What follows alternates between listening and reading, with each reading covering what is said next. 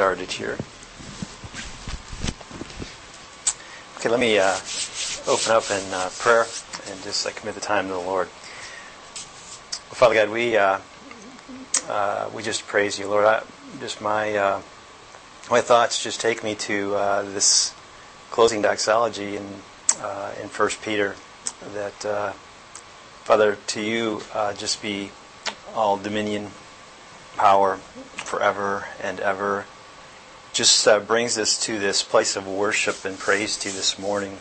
Uh, or just the, our thoughts and our minds and our hearts take us to this place of um, the ultimate sovereignty of how what you're doing, both in our own individual lives, but also in the lives of others of your own.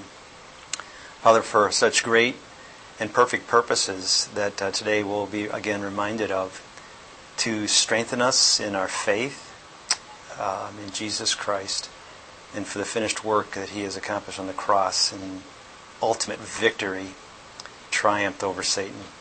Amen to that.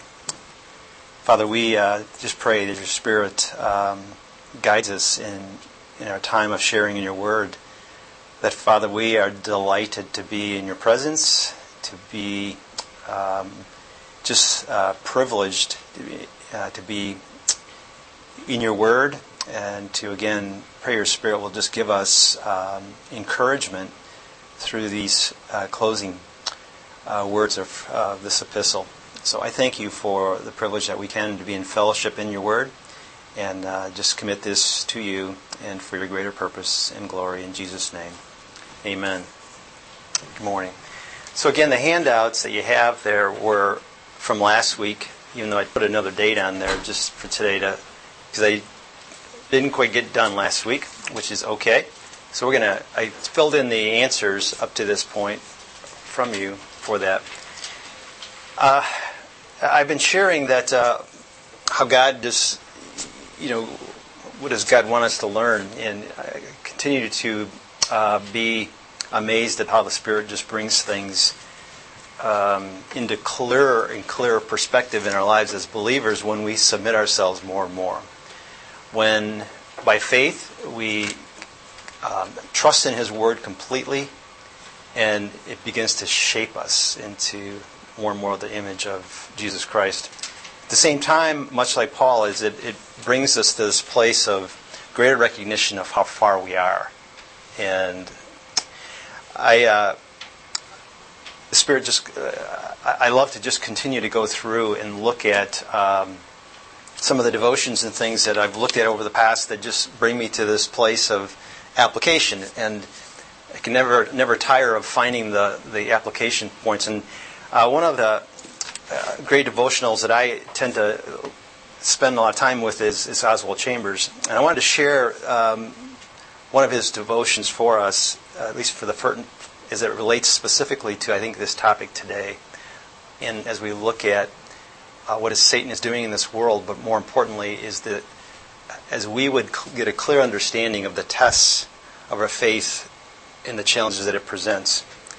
He writes, Every time you venture out in your life of faith, you will find something in your circumstances that, from a common sense standpoint, will flatly contradict your faith.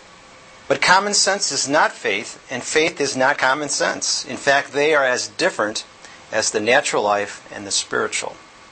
Can you trust Jesus Christ where your common sense cannot trust him? Can you venture out with courage on the words of Jesus Christ while the realities of your common sense life continue to shout, it's a lie? Satan. When you are on the mountaintop, it is easy to say, oh, oh, yes, I believe God can do it.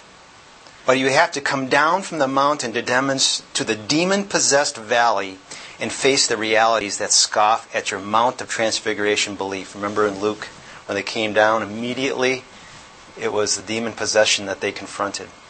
Every time my theology becomes clear to my own mind, I encounter something that contradicts it. As soon as I say, I believe God shall supply all my need, the testing of my faith begins. Philippians 4 19. When my strength runs dry and my vision is blinded, will I endure this trial of my faith victoriously? Or will I turn back in defeat? Remember the encouraging words of Jesus to Peter that his faith would not fail and that he would be restored. Faith must be tested because it can only become your intimate possession through conflict. This is why we, nav- we work through this navigation of suffering. What is challenging right is uh, challenging your faith right now? What is it? The test will either prove your faith right or it will be destroyed. MO of Satan. Jesus said, Blessed is he who is not offended because of me. The ultimate thing is confidence in Jesus. We have become partakers of Christ if we hold the beginning of our confidence steadfast to the end.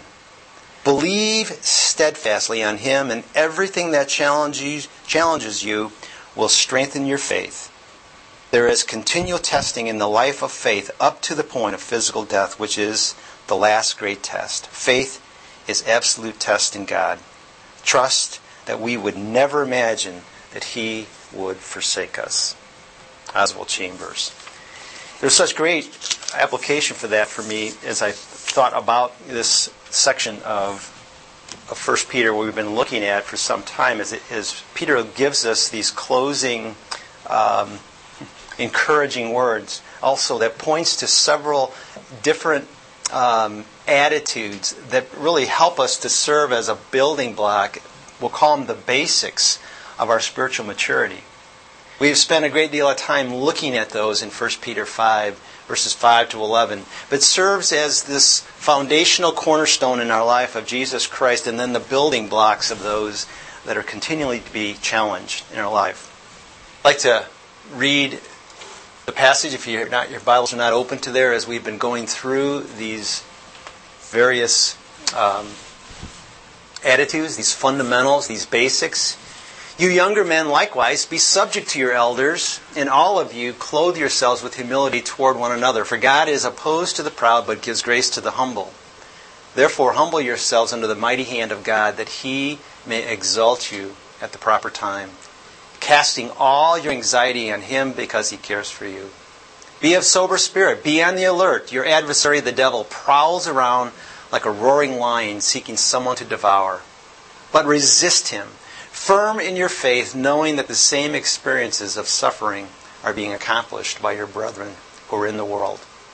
After you have suffered for a while, the God of all grace, who called you to his eternal glory in Christ, will himself perfect, confirm, strengthen, and establish you. To him be dominion forever and ever. Amen. Our objective our objective today, I'm going to build on something we've been talking about, but this in here is to believe steadfastly on Him, and everything that challenges you will strengthen your faith, as the chamber said. The key thing from that. Believe steadfastly. What Peter's going to say is he says, resist him steadfast in faith, knowing that the same sufferings are experienced by your brethren in the world. Believe steadfastly in him. Faith is going to be a key, uh, will be the answer as to how do you resist and essentially will help us to navigate through any challenges that would be before us.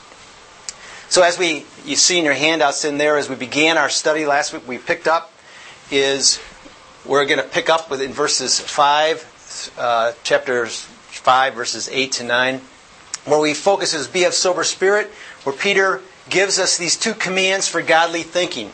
It is these attributes or these attitudes of self control and vigilance that we see in this exhortation where he says, Be sober, be alert. Your adversary, the devil, prowls around like a roaring lion seeking someone to devour. These commands of being sober, which is this words of self control or being disciplined of mind. He has mentioned those at the beginning of his letter, so this is a continuation of that, a further reminder. He says to be alert to stay, which means to be watchful or to stay awake. And he exhorts the readers to be ready for what is coming and not to be surprised when it is upon them. Persecution and suffering, they must recognize that Satan's hand is in the difficulties that are behind those things.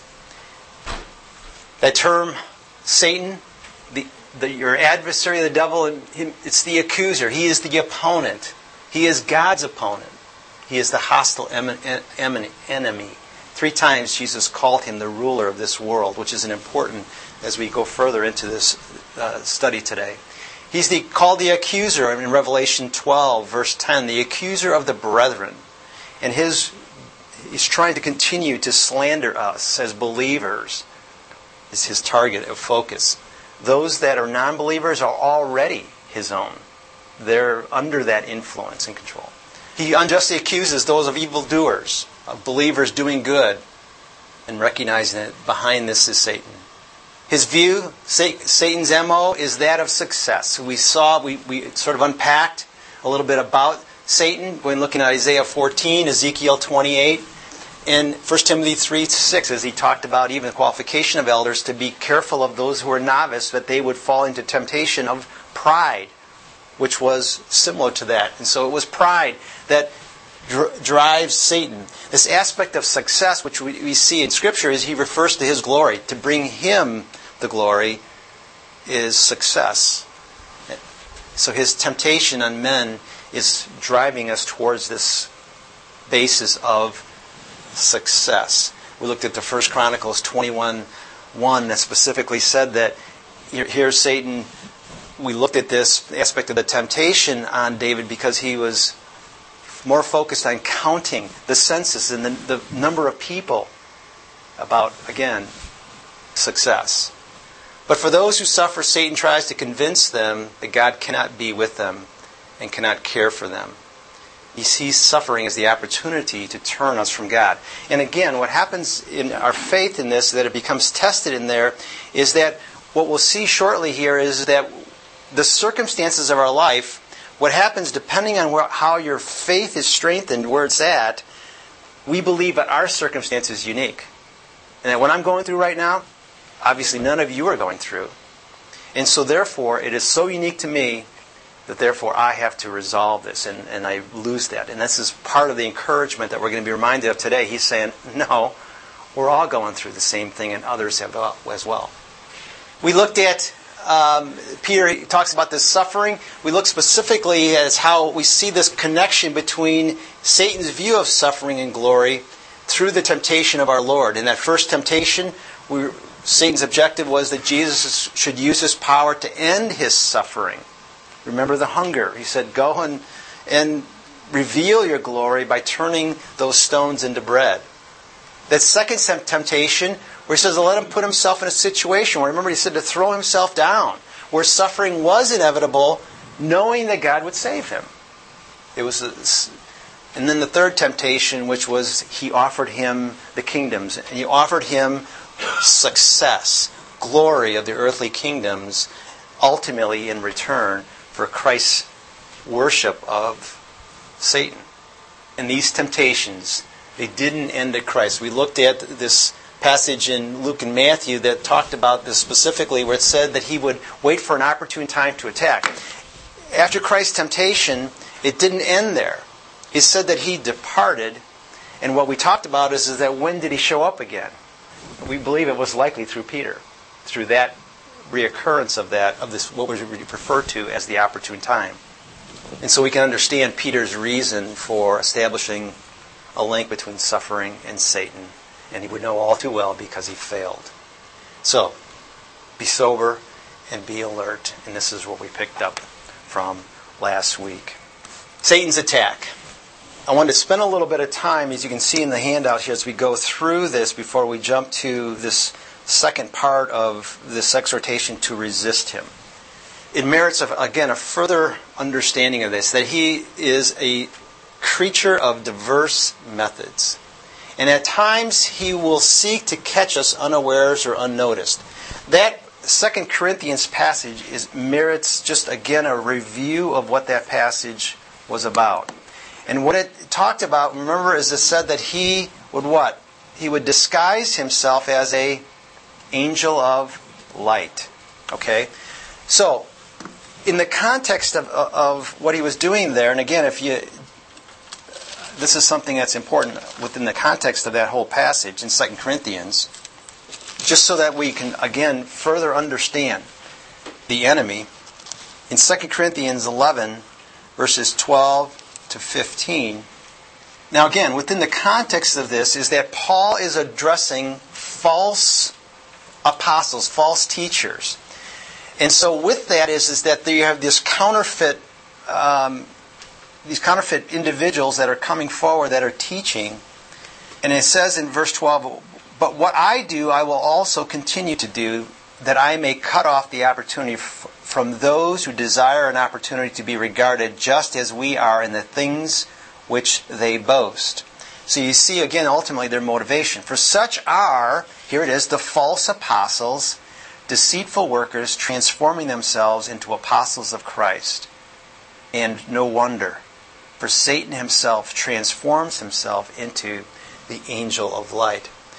So within this, you have this first aspect of his, from the standpoint of how he would actually attack, is that one is that really that deceptive way, or in other words, that is in disguise as a messenger of truth. And non believers are those that, as Ephesians write, those, those who are captive to, to Satan already. And so Satan will use those non believers for that very purpose and will do that deceptively or in disguise. So there's a, first of all, there's this uh, understanding of indirectness in many ways or subtly. But sometimes, like we see in this particular passage, it is not deceptive, is it? It is not in disguise. In fact, it's very direct. And he declares himself in that passage as this he says, resist, be sober, be, be vigilant, because your adversary, the devil, walks about like a roaring lion. So, as we, this is sort of where we left off a, a little bit last week. And in a couple of the passages that are listed there, I'll just read two of them since I'm already there. In Psalm 104, Psalm 104, verse 21, it says, The young lions roar after their prey. The other one I want to highlight is a, it's that verse to a degree that you have this picture of this lion that's roaring after its prey. But it's the Ezekiel passage which is of interest. Ezekiel 22, verse 25. And in, in that passage, it's specifically addressing the, the, the, wickedness in the leaders.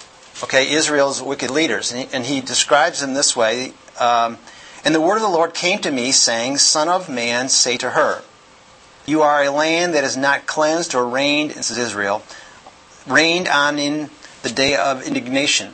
The conspiracy of her, of her prophets in her midst, here it is, is like a roaring lion lion tearing the prey. They have devoured people. They have taken treasure and precious things. They have made many widows in her midst.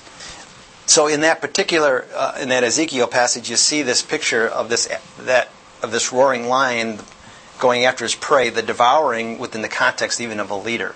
In this case, Israel's wicked leaders, thus the influence even of Satan. Mark? Just, just to build on that, you know, i think its uh, approach. Yeah, it, the directness of this thing I think is critical because um, I, I, even liken the, the, Amos verse. He says that, uh, and again, he's talking about the natural things. He says, "Will a lion roar in the forest when he has no prey?" The fact is, is that there's a recognition of prey, and so therefore he is roaring. Last week we said, you know, was, and I really, I mean, how can you find something? Uh, you know, about researching, saying, well, why would, you know, it's like, what is, why does a lion roar? So let's go ask a lion. So we can put it on, uh, you know, Wikipedia. I mean, I don't know. Other than we understand from the standpoint that as they are observed, it is um, to demonstrate what? A dominance. It is a territorial type of statement. It could be used as um, part of the roaring, as they've watched in some of the, the various packs. Uh, what do you you don't call that a pack? What do you? Pride, appropriate, appropriate. The pride, how you know maybe the older lions will roar, the younger lions would attack the prey. But the bottom line is, is that what the, what we see within this is that clearly it is a roaring lion. So it is an announcement and I, I, I think you've hit on a very key thing, Mark, is that it's announcing the hunt. And so what Satan is, his methods is some are covert, subtle, disguised. Others are, I'm coming after you. It is, you are being hunted. Believers are being hunted by Satan. And so, what is the, the natural response to that is such, in such a way is that it is fear. It is fear. Because when you are fearful, we are not faithful. and when we are fearful, is that we fall prey. They get their prey.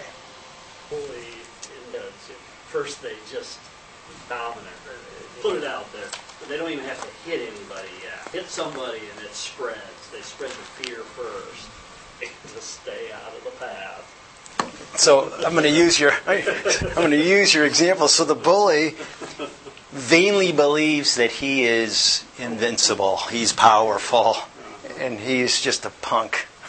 you know, but that is that is this what it's being communicated by that. And so it is. It's for the very purpose of, you know, this confidence, this boldness. Does that not define Satan? It's exactly. And so it is this picture is that I'm coming.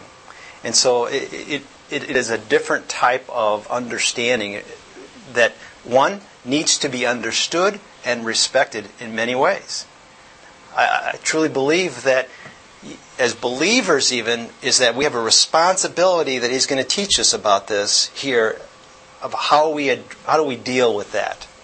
The fact that we know we're being attacked and hunted he tells us what we need to do and that is to resist. So this devourer has a sense of this gulping and where it says that his objective is, is to devour and destroy. And he seeks believers in such a way as that he would attack them.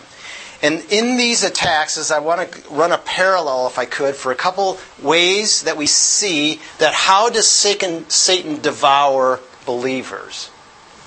I believe one way he does it is just like we see it, as I was communicated in this, is that it's a direct attack. He will attack believers directly. I don't need to read this to you, but tell me how Job was. Was that a direct attack? Absolutely. Absolutely. It was a direct attack. You know, his, his whole ordeal and eventual triumph, ultimately at the end, was by faith, wasn't it? Interesting. Peter himself, in Luke chapter 22, verse 31, a key verse, remember that? It said that he, he was. It said, Simon, Simon, indeed Satan has asked for you that he may sift you as wheat. But I have prayed for you that your faith should not fail. And when you have returned to me, strengthen your brethren. Peter himself experienced directly Satan's attack. What about, uh, turn with me to 2 Corinthians 12 for a second. In, I, I need, need, your thoughts on this one. I, I went to this passage in 2 Corinthians. This is Paul, right? Was Paul attacked directly? Absolutely.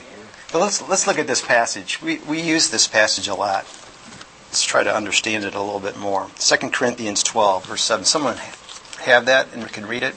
So to keep me because of the surpassing greatness of the revelations, a thorn was given me, and a, mes- a messenger of Satan to harass me. Three times I, I pleaded with the Lord about this, yet he said to me, my grace is sufficient, for my power is made perfect. Therefore, I will boast all the more gladly of my weaknesses, so that the power of Christ may rest upon me. For the sake of Christ, then I am content with weaknesses, hardships, persecutions, and calamities. For when I am weak, then I am strong. What's the thorn? It says, A thorn in the flesh was given to me, a messenger of Satan to buffet me. I know. that, that, passage has been a mystery in many ways, right? You're saying, well, what is this? And it says, though, that it was a, a messenger of Satan to buffet me, lest I be exalted above measure.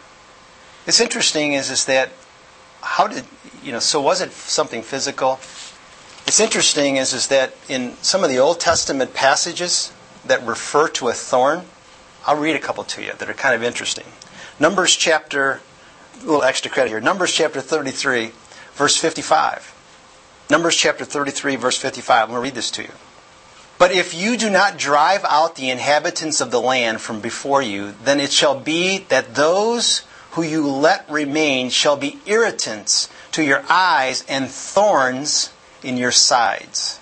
And they shall harass you in the land where you dwell. Joshua is another one. Joshua chapter 23, verse 13. It says, Know for certain that the Lord your God will no longer drive out these nations from before you, but they shall be snares and traps to you, and scourges on your sides, and thorns in your eyes, until you perish from this good land which the Lord your God has given you. We don't know, but it could very well have been. When it says a messenger of Satan, I believe when I look at the context of that, within what Paul is struggling with at with the Corinthian church, it's the opposition through people, the, the, the non believers, is the influence. And when you think about the fact that anything that he can do to try to um, influence and destroy, it becomes is like this, this person is a thorn in my side. Physically, I think we all have thorns in our side that do humble us. But within that is, is that it was given to him for that very purpose It was part of that humility of breaking that down.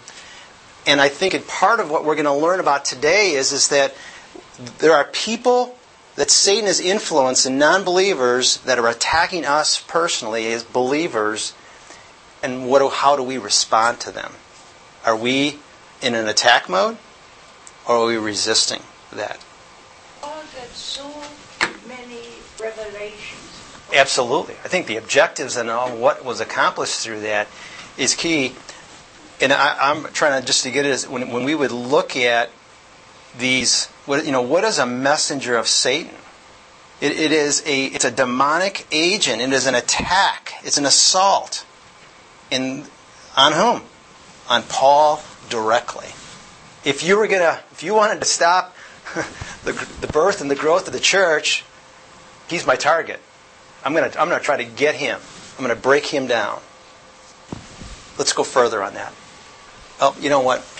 Uh, you know what? I didn't put this passage up there, but I, it was this morning. I was just going back through this um, about Paul. That that's sort of the what I would call it, like the direct thing.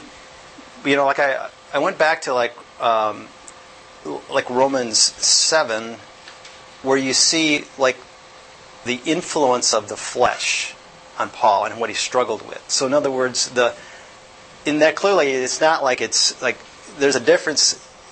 We can no longer just say, well, everything is you know the devil. It's all the devil is responsible for everything. It's sin. But yet, as the influences of the world through that that Paul struggled with, he really wrestled with that. Uh, the Romans 12, 1 and 2 passage, what does 2 say? To not be transformed to be transformed by the renewing, but not to be of the what? The world. It's the world system. Who is the ruler of this world? Satan.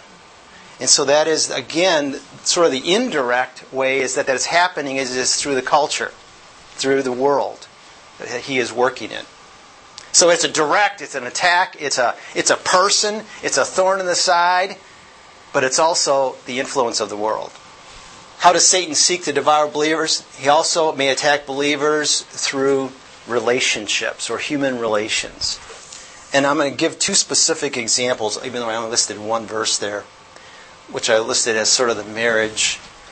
Uh, we don't have to go there so much other than I'll give you the context of that passage. I just want to read one thing in that, that passage. This was the uh, where Paul in 1 Corinthians 7 is talking about the husband and wife relationship.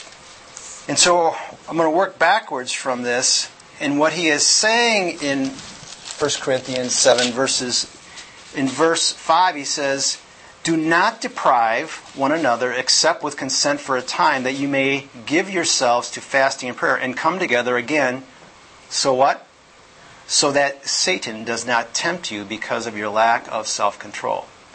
that not recognize, in other words, any type of selfishness on the part within a relationship that even manifests itself physically in the intimacy of the marriage itself, what happens to marriages?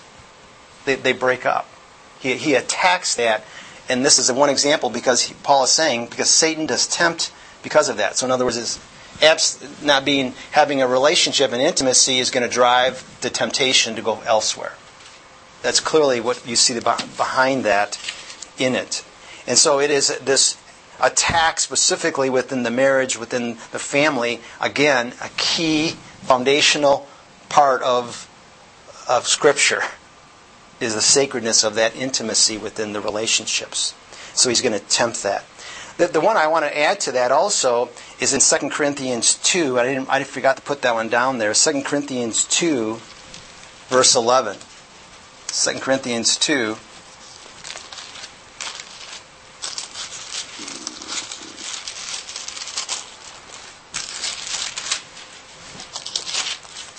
A lot of context in this one, but um, basically, um, Paul was offended. And so he leaves, and so he's coming back.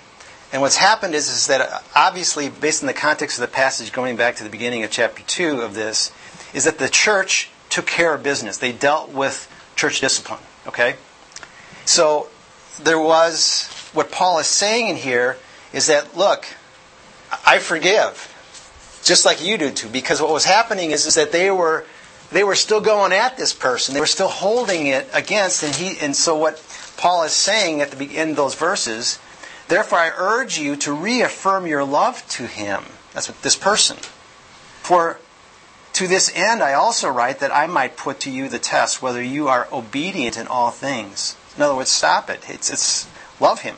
Now, whom you forgive anything, I also forgive. For in it, indeed, I have forgiven anything. I have forgiven that one for your sakes in the presence of Christ, lest Satan should take advantage of us, for we are not ignorant of his devices.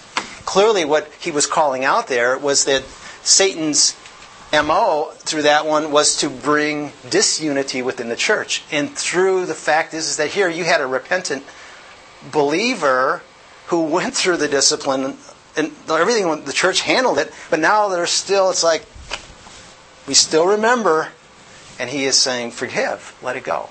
That's what Satan will try to do. And so it, it all falls within his attack on believers, both within the family structure, but also through the church. Okay?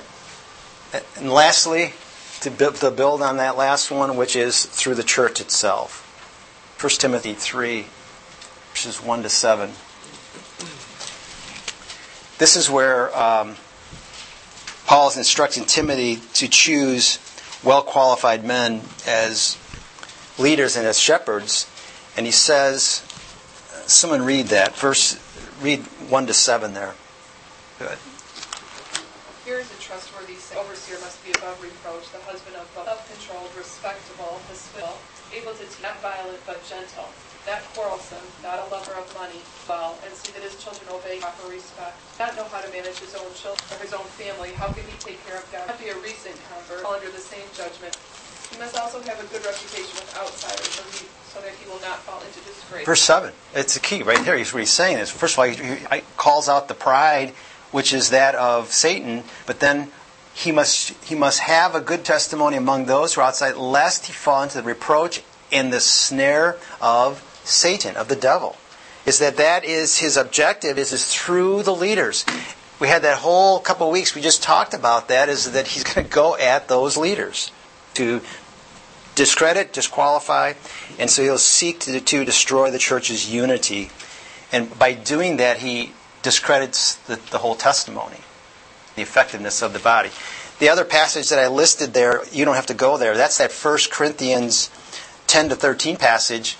And remember, this is the one where the passage where, uh, for it has been declared to me concerning you, my brethren, by those of, of Chloe's household, that there are, there are contentions among you.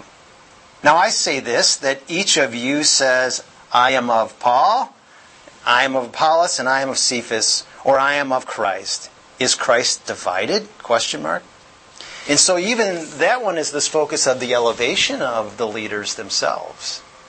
Can again bring this division. It's sort of like, okay, I'm, I'm, I'm with you, Mick. I'm, I'm not with Mark so much, but I'm with you. This is the division and divisiveness, so he'll break down the church through that. So Peter goes on. Though Peter has had much to say on the subject of submission in this passage, he directs. He goes on, takes us to exactly to the opposite, and that is to resist. The opposite of submission is resistance. So he's basically saying we are not to submit to Satan. No matter how authoritative that growl may be, or that roar, it doesn't matter. Do not submit. And what we've seen in like in that James 4 7 passage, which is many times we, we overlook that part where it says um, in 4 7, it says, Submit to God, resist the devil, and what? That he will flee you. Okay? That's a very important part of this verse because if we're going to resist him in faith, he will flee. Why? because he's no, he's defeated in Christ. He cannot win that that battle. And so there go ahead. Important that resist just be Amen. Oh yeah. Peter has been taking us uh, through, and you look at chapter 2, middle of chapter 2, all the way to two, the middle of chapter 3. I mean, he, he went through this whole series of submissions, didn't he? He went through submissions to governing authorities, submissions to earthly masters, submissions to our spouses, submission to one another. Talked about the younger in chapter 5, he talked about the younger men being subject to the elders. And so all of these, you know, basically then even concluding in chapter 5, verse 6, all submit. And so now he's saying, now submit to those, but resist Satan. Resist him. Resist him. So, what does it mean to resist Satan? It does not mean, first of all, to attack him. It does not mean attacking him. I want to look at two examples of that which are interesting in Scripture. We're resisting him, believing in the Word, standing firm in faith is essentially the three bullet points. But I, I want to take a look at Acts chapter 16, verses 16 to 18. If someone could go there and read that couple of observations from that passage. Acts chapter 16. And then we're going to slide over to Acts 19 as a, another example. happened that as we were following after Paul and us. Okay, the thing I want us to, to recognize in this thing is, is that, you know, again, maybe this is one another one of those messengers of Satan. Okay, this is the thorn in his flesh. It's sort of this, and so the fact that he was annoyed you know, Greatly. greatly. Thank you, Mark. It was greatly, uh, greatly annoyed. But what, what preceded that annoyance? Many days. And so all I'm going to share in there is that there was, he didn't just, you're out of here, I'm taking care of this thing, is that it, it wasn't an immediate reaction by Paul. Okay? I'm not going to read into any further, but the fact is, is that this went on for many days, but Paul, greatly annoyed, turned and said to the Spirit, I command you. I believe it was God's timing for that. Whatever it may have been, but at the same time, it was not something that it was an immediate. Because what we also see in scriptures are those that would attempt, right? That would attempt to take care of it, which takes us to 19. Michael went through this, which I thought was actually kind of this humorous type of section of chapter 19, verses 13 to 18. Someone read that. Some of the itinerants come to invoke nature you by the seven sons of high priest named Sceva doing this. Spirit answered them, I know. And Paul, are you? Man in whom Spirit leaped on, mastered all of them and overpowered them, so that they fled out of the house naked and wounded. This became known to all Ephesus, both Jews and Gentiles. Many of those who were now believers came, confessing in practices. For those who had practiced magic arts, brought their books together and burned them and died them all. Now the value of them is 2,000 silver. So the Thanks, Steve R. You see the humor in that a little bit? What what was happening there? Like to cast out demons, but without the direction and power of the Holy Spirit behind it. Okay, uh, let's take that further. Uh, Here, kind of just, uh, I'm trying to understand this a little bit. Here you have these Jewish exorcists, okay? I believe they were not even believers. So, non-believers are being influenced by demons, okay? So you have demons trying to exorcise demons, almost. That's going on there. And then the demons not even knowing what the others are going, what they're doing. And so they, the, the one the de- is attacking now these Jewish exorcists. It's kind of a, a confusing type of thing, and because they're saying like ah, the demons talking, say, "I don't know who you are." It's like a, I- you know, I'm, I don't know what kind of mask you have on, but I know Paul, and I, you know, and I know Jesus, but I don't know who you are.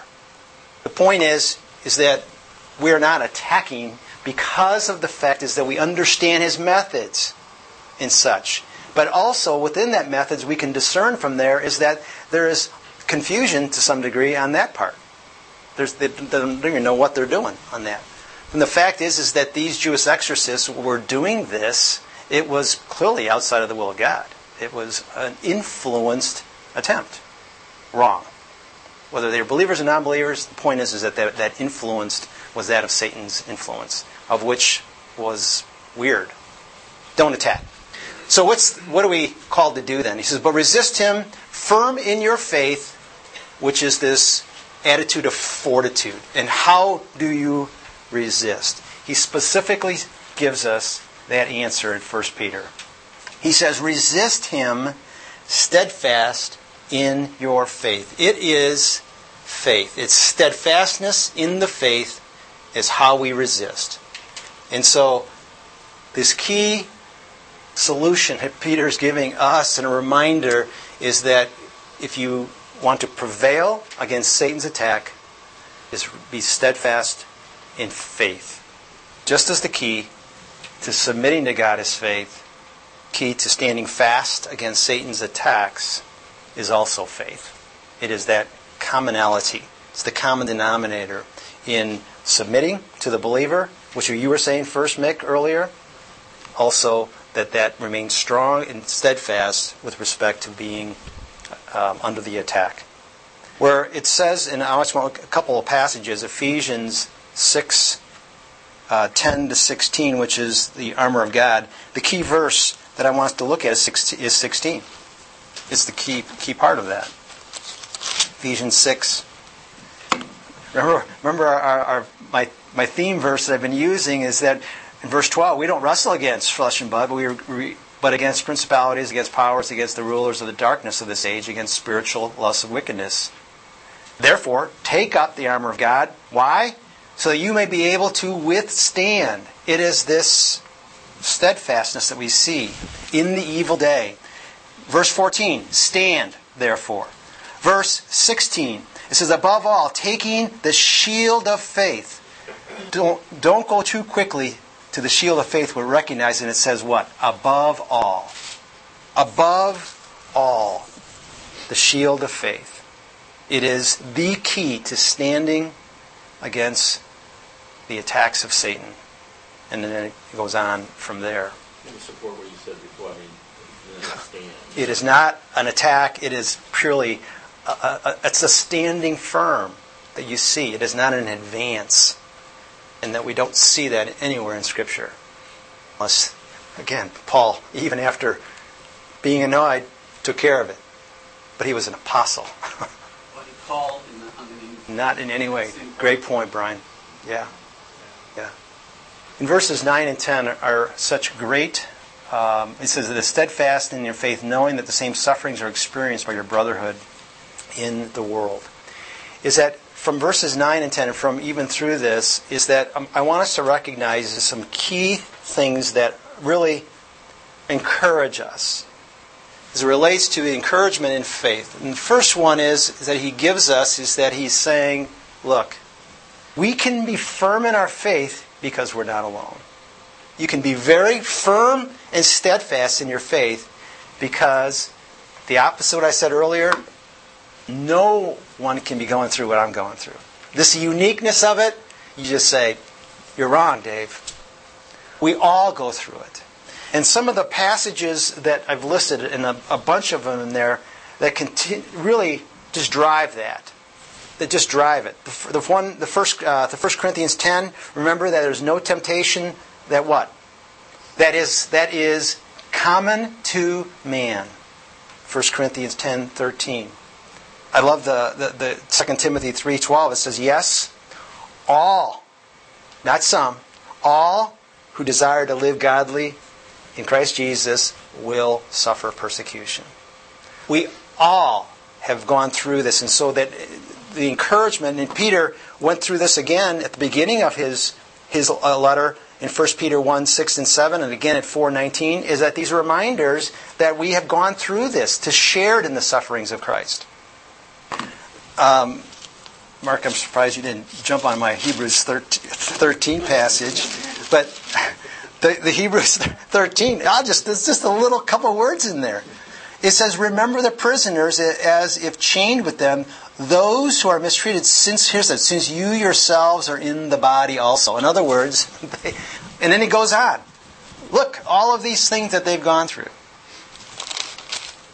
God allows these, this form of this, the, the, the testings, this sufferings, to ultimately, which he starts to encourage us by, for the very purposes of completing his perfect plan and purpose for us as his own, as believers.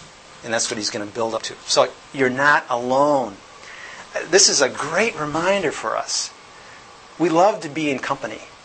Uh, it, it's a, a year, it was a year ago that I had my knee replacement surgery. And the weirdest thing is, is that I have this bond with anybody that has had a knee, knee replacement surgery. It's the weirdest thing, but you know, I could be I saw a guy in shorts, you know, and he's got a big scar. I'm going like, "Hey, did you have a knee replacement?" Yeah. It's like we're we're buddies. There's this relationship that's going. This is the same thing. Is that what I'm going through? The very trials and the testings is that we have the brethren to do that. The great, great thing of the church, and that to be in that fellowship and the partaking of the sufferings of Christ together. The grace, uh, the God of grace will also, it says, will perfect, confirm, strengthen, and establish you. And so it moves us on to the next attribute, which is and hope. The second base is firm. In other words, part of those encouragements. So we've got this build up. We've got the fortitude, and now we have the hope that we have in what God is doing. The second thing that can really serve as a basis for encouragement for us, for our faith, is knowing that while Satan is seeking to destroy us, that God will sovereignly use opposition to further his purposes and to strengthen our faith. I didn't list the passage here, but mark it down. 2 Corinthians 3 3. This is what it says. But the Lord is faithful who will establish you and guard you from the evil one. It's a promise. God is faithful, and he will establish and strengthen you and guard you from Satan. 2 Thessalonians 3 3. What I love most about this is that it is God Himself. It's personal, isn't it? I love this. But may the God of all grace who called us to his eternity by glory, after you have suffered a while, perfect, establish, strengthen, and settle you. There, there's nobody else. It's God. It's a personal, it's a personal aspect of it, of, of being a recipient of that grace. And so then when Paul, in a series of staccato ways, he takes us through these concise promises. And this is almost, almost verbatim, the second time he's done this, going back on the bookend of this at the beginning of chapter 1, verse 7. Remember, he said that just for you're going to suffer for a little while? He again reminds us, like it's like a bookend. Remember this? Now I'm going to say it again. Look, you're only going to suffer for a little while. Just a while.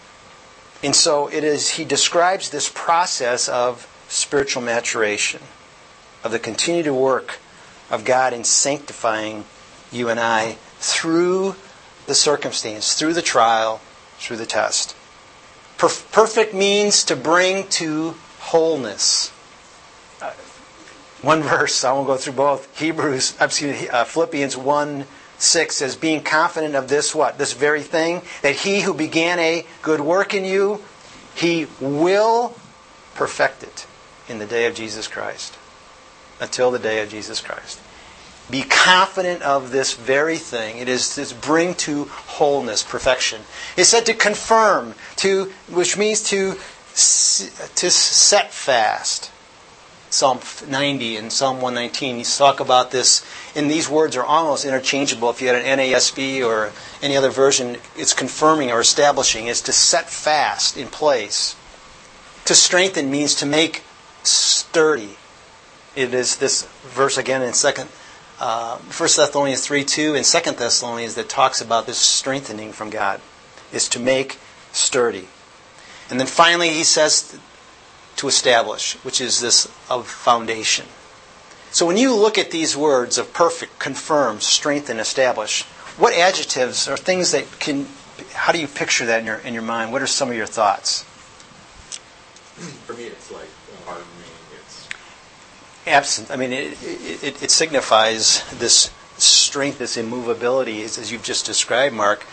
But for what purpose? Is that absent that in our own personal lives with our faith, if that's not described that way, it becomes weak. And so, therefore, how can you, how can you be in this battle absent that foundation? Not again in an attack mode, but it's purely as a defense, as the foundations of our faith. I'm reminded the purpose of the church, right? He said, "Oh, we are no longer children." Well, it's not this way. It just feels to me. Hey, dude, I heard, I heard this uh, on the talk show. They were having this girl who, uh, but she was a model who came to Christ and like wrote a book about how she was. The person who was interviewing her, they asked her, and he said, you know, as difficult as you've been out talking about this book, it's like, oh, sure, I go to some of these talk show hosts and they just will assail me and think that oh, this is all about money and you money and just. But um, it's not about that. I feel like what the Lord's calling me is for the girls that, that are out there in the industry. But kind of like what you're saying that when as she faces that spiritual battle, the Lord uses either one, right? That He'll use the one who are sympathetic to her to let her speak her voice, and the ones that are attacking her. I'm sure the girls who are listening are experience that and feel that, and they but that, that Mm. connects on them on a different level. So when you said at the very beginning here that God's purposes are going to be accomplished with, through opposition or through obeying Him, and then that, that's strengthening her, and letting her see, you know, the Lord's with me, and that's kind of strengthening her faith. As long as you have that trust, the Lord's purposes are accomplished, and trust Him in it, then even the opposition strengthen you as you see, look, God even used this in a way I didn't expect, you know. It, the, there's there's one of two sides in this thing. Is one is is that you could uh, nowhere in this is this about strengthening me personally from the standpoint of a fleshly type of mindset or anything else. It has nothing to do with it. It is purely to be strengthened on the foundations of God. In that, when you look at this, it's it's it's simple. I mean, it, it's the word itself. This is where we're standing firm on that, not of myself, because that's where the battle is itself. It's going to go at again with Satan's mo, which is success and glory to you, and for us to then doubt that God has a greater purpose, or that there's what I'm going through is unique to me. I'll get through this thing. Uh, quite the opposite. I believe that, that, that what he, Peter is closing on this, because he does mention Satan for the very, very first time, that the verses that surround that, even to this last doxology, I think connect again to ultimately the victory of Satan over, I mean, the victory of Christ over Satan and that dominance, that sovereignty, knowing that Satan is behind the suffering. build on that, just like you mentioned here, but it's just so powerful to me that says that he says um, grace will doesn't say perfect, confirm, strength. Mm. So there's this like ongoing like personal involvement in the process. I think he says that because he's like Satan has no. But let's close with this, this amen, this doxology. It's just such an awesome ending to this. So he says in ver, uh, to him be dominion forever and ever. Amen. And so it is this foundational attitude, principle of ultimately of worship. Worship of God, God alone. So the, this third basis of for a firm faith is in confidence that we would have an encouragement is knowing that in response to God's promises, believers' minds must be constantly filled with an attitude of praise and of worship. We see this at the beginning again of the letter in, in, chapter 1, verses 3 and 4, again in chapter 2, verse 9. It's interesting to me is that when I look at this doxology, to him be dominion forever and ever, amen. This is the second time that he's done that. He did it, he did it in chapter 4, verse 13. He says, uh, In all things God may be glorified through Jesus Christ, to whom belong the glory and the dominion forever and ever, amen. And so since he has all wisdom, power, authority, and sovereignty, he is worthy of our praise. Some closing my thoughts. As I look at this final doxology, to him be dominion.